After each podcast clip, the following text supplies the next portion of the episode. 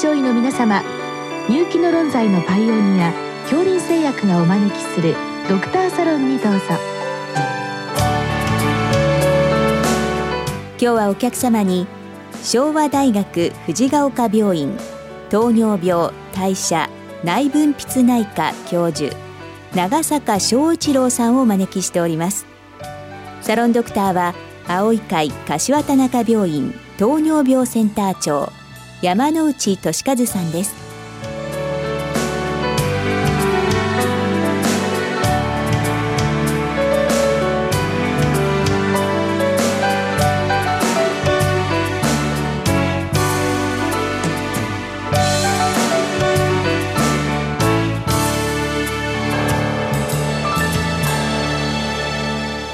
長坂先生よろしくお願いいたします。よろしくお願いいたします。えー、今日は、えー、福岡県飯塚市の先生からのご質問です。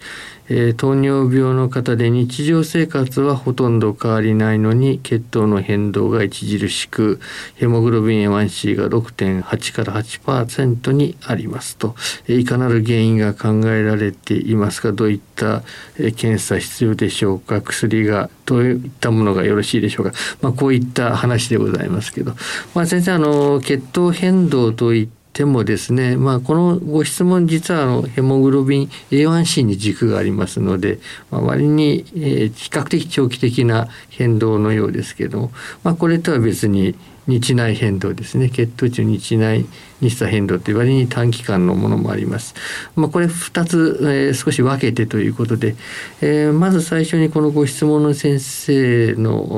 ご質問に沿ってですけれどもヘモグロビン A1C が比較的変動が大きいケース、まあ、こういったケース先生まず何を考えられるかというところから始めたいのです。はいかしこまりました。まあ、ヘモグロビン A1C ですけれども、まあ、非常に変動が小さい患者さんも確かにおられますけども、まあ、多くの患者さんは月1回とか2か月1回測定していくと、まあ、微妙に変動していくと、まあ、それもトレンドを持って上がっていくあるいは下がっていくということは非常によくあると思います。で一番感じますのはやはりあの患者さんのまあ生活パターンといいますか、どんなお仕事をされているかとか、まあ、そういったことによって体を動かす量がかなり季節で変わってくるという方は多いんじゃないかなという感じがします。まあ、やはりあの暮れから正月にかけて寒くなる時期にヘモグロビンが少し上がっていって、ちょうど今の4月5月6月ぐらいに活動量がアップしてヘモグロビンが下がっていくということは非常に多いと思います。ですから年間で1%ぐらいで変動はまあ十分考えられるかなという感じがします。ね、確かにあると思います。まあこのあのご質問日常生活はほとんど変わりがないということですが、この日常生活なかなかくせ者で、そうですね。変わりがないと思ってますけど、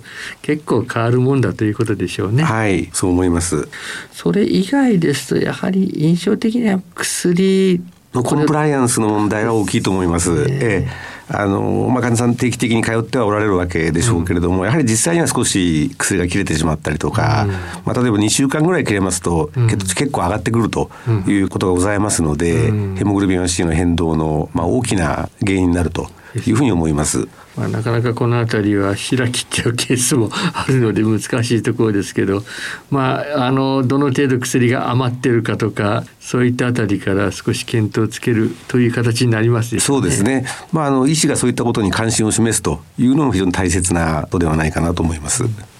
まあ、それ以外ですと、まあ、例えばあの高齢者、まあ、これ年齢的なものとかですね職業とか、まあ、いろいろ別の因子も出てくるかもしれませんけど、まあ、何か先生目につくものとして挙げられる？そうですね。やはりあの高齢者の方が悪化してくるといった場合はいろんな点に注意が必要ではないかと思います、うん、例えば一つはあの膵がんのような悪性腫瘍が合併してくるとかなり血糖が悪くなってくるということもありますし、うん、あるいは認知機能の問題で先ほど出てきたコンプライアンスに影響が出てるとか、うん、あるいはその家庭環境の変化で食生活がうんと変わって悪化してくるとか、良くなってくるとか、まあ、そういったことがありますので特に高齢の方ではやっぱり変動が大きいという場合には注意した方がいいと思います。そうですねまあ、服薬あるいはインスリン注射家族の方に依存しているケースもありますのでそうですね、こういったケースですうまくいかないといったこともありますですね。まあ、最近高齢の患者さんが非常に多くございますので、まあ、一見薬が飲めているインスリンの注射ができているというふうにおっしゃるんですけれども、まあ、実態を見てみると意外と問題があるというケースは増えてると思います。まあ、この辺りは今後もなかなか大きな問題として残るかなというかでございますけど、まあ、あの実際にはヘモグロビン A1C の増減というのはそう珍しくはないよということで、まあ、あまり極端に上がってきた場合には注意してくださいそうですね、えー、悪化傾向がずっと続くというのは要注意だと思います。そうですねで次はあの、まあ、本来よく我々が使いますけれども血糖変動ですね、まあ、最近は平均血糖以外に血糖変動の重みといいますか意義づけ病態的な意義づけも出てきておりますけれども、まあ、これはまあ普通には血糖の日内変動日差変動短期間のものが非常に注目されるわけなんですけども、まあ、これについて、え、次はお伺いしたいんですが、まあ、この原因としてはどういったものが挙げられているでしょうか、まあ、血糖の日内変動ですから、まあ、空腹時からその食後の血糖あるいは次の食前の血糖という変動ですけれども、まあ、やはりあの食事性の因子は非常に大きいと思います、まあ、患者さんの食生活と例えばあのフラッシュグルコースモニタリングの測定なんかを見ますと、例えば炭水化物と油物を中心に食べて、その後あまり動かないという生活をすれば当然食後の血糖値は高くなってますし、まあ、野菜中心にして炭水化物控えめ、まあ、食後に体を動かすというふうにしますと著名に食後の血糖値が改善するということがありますので、まあ、食事生活運動の生活習慣による変動というのは相当大きいというふうに考えてます。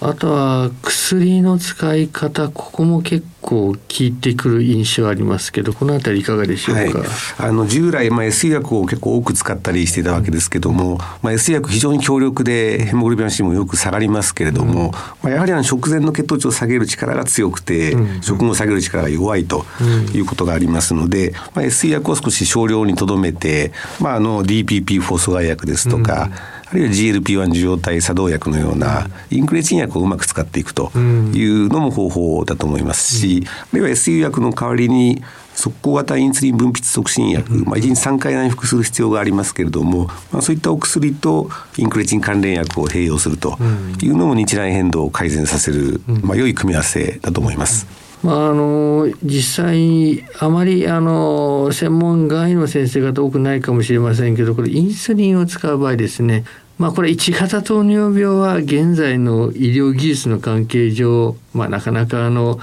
えー、血糖を安定的にっていうのは難しいと見てよろしいわけです、ね、そうですねあのインスリンポンプ療法なんかもだいぶ復旧しましたけれども、まあ、その測定値を見てみますとやはり相当変動しているというふうですけれども、うん、ただ強化療法なんかに比べますと、まあ、相当いいということは、あの最近確認されていると思います。うんまあ、通常新潟の方にも最近使うことが多くなってまいりましたけど、まあ、こういったあの時ですね血糖変動が激しい。というのが見られた場合ですけど、えーまあ、どういったところに注意すべきだとお考えですか？そうですね、まあ、やはりあのどういうお薬を使っているか、まあ、食前を抑える薬食後を抑える薬をどういうバランスで使っているか、うん、それはその患者さんの食事や運動の生活習慣にうまくフィットしているかどうかということだと思いますので、これはインスリンも同じことですけれども、うん、インスリンと食事と体を動かすというものがうまく合えば、食後の血糖コントロールも良くなるわけですしミスマッチが起これば低血糖が起こったり、あるいは食後の高血糖が起こるということになると思います。まあ、この辺りあの速攻型超速攻型この辺りのインスリンがまあ非常に早いタイミングで効いてまいりますからここの辺り常に注意をしておかないと、まあ、先ほどのその患者さんの生活スタイルとか食べ物の内容とかこれ変わってきた時なんかにも非常に変動激しくなるわけですよね。そうですね。例えば超速攻型のインスリンを打って炭水化物が少ないとすれば、逆に食後に低血糖が起こってしまうとか、えー、あるいは超速攻型インスリンとこのアルファグルコシダイ阻害薬を使っていると、うん、意外と食後に低血糖になってしまったりとか、ミスマッチを起こすことに警戒が必要だと思います。えー、何かあのこう例えばこれインスリン分泌能の測定のような検査は必要でしょうか？というご質問ですけどどういったものがありますでしょうか？やはりあの血糖コントロールが不十分であるといった場合とかあるいは初診時でしょうかね、まあ、そういった時には1回はあの空腹時のインスリン濃度を測定することをお勧めしています、まあ、私自身もそのように実践しております、で、まあ、糖尿病の患者さんですから空腹時の血糖値がまあ130とか150と高いわけですけれども、もしその時に空腹時のインスリンが5より少ないと、低いということであれば、まあ、インスリン分泌不全は、まあ、ほぼ確実にあるだろうというふうに思いますし、まあ、逆に単純に言ってしまえば10以上あれば、まあ、そこそこインスリン分泌能は保たれていると、まあ、抵抗性の因子もそこそこあるだろうということは想定できると思います。まあ、5から10の中くらいになりますからこれ判断が難しいということだと思います。まあ、分泌能が減ってくる、まあ、1型に近づいてくると、まあ、これは血糖変動コントロールがなかなか難しくなりますね。えー、ね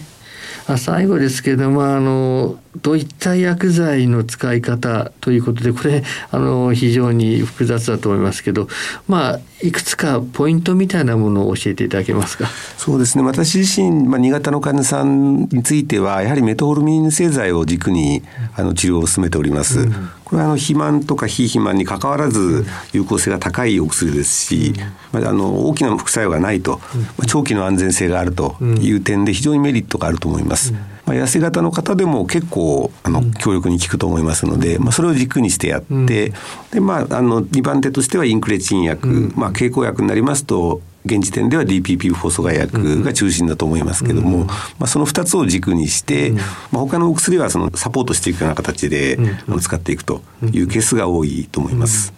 スルフォニルウレア薬これはまああの最近はややあの下火傾向にありますけど、まあ、先生の考えですとこういったケース含めてどういうふうな使い方がよろしいでしょうか、はい、あのメトホルミンそれから DPP フォースガ薬非常にいいわけですし、まあ、組み合わせとして強力なわけですけれどもやはりあの日本人の患者さんのまあ4分の1から3分の1ぐらいの方は、うん、2剤では難しいというケースが出てくると思います。うんうん、まあ、そういった場合にあの少量の SE 薬、あるいはグリーンド薬を加えてやりますと、うん、あのもう一歩という状態が改善されるという方は非常に多いと思いますので、あの気をつけながら少量を使っていくということはあの非常に有効な選択肢だと思っています。まあ、特に SU 薬これ大量に使ってしまうと血糖変動激しきものそうですね。食後が高くてと、はい、あるけれども、まあ、これはあの少量少しこう混ぜるなり、ね。はい、追加するというのは一つのまあ隠し味的にはいい治療法と非常に有効な患者さんが多いと思います。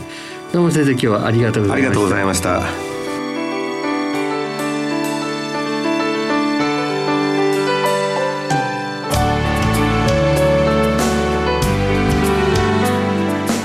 今日のお客様は昭和大学藤ヶ丘病院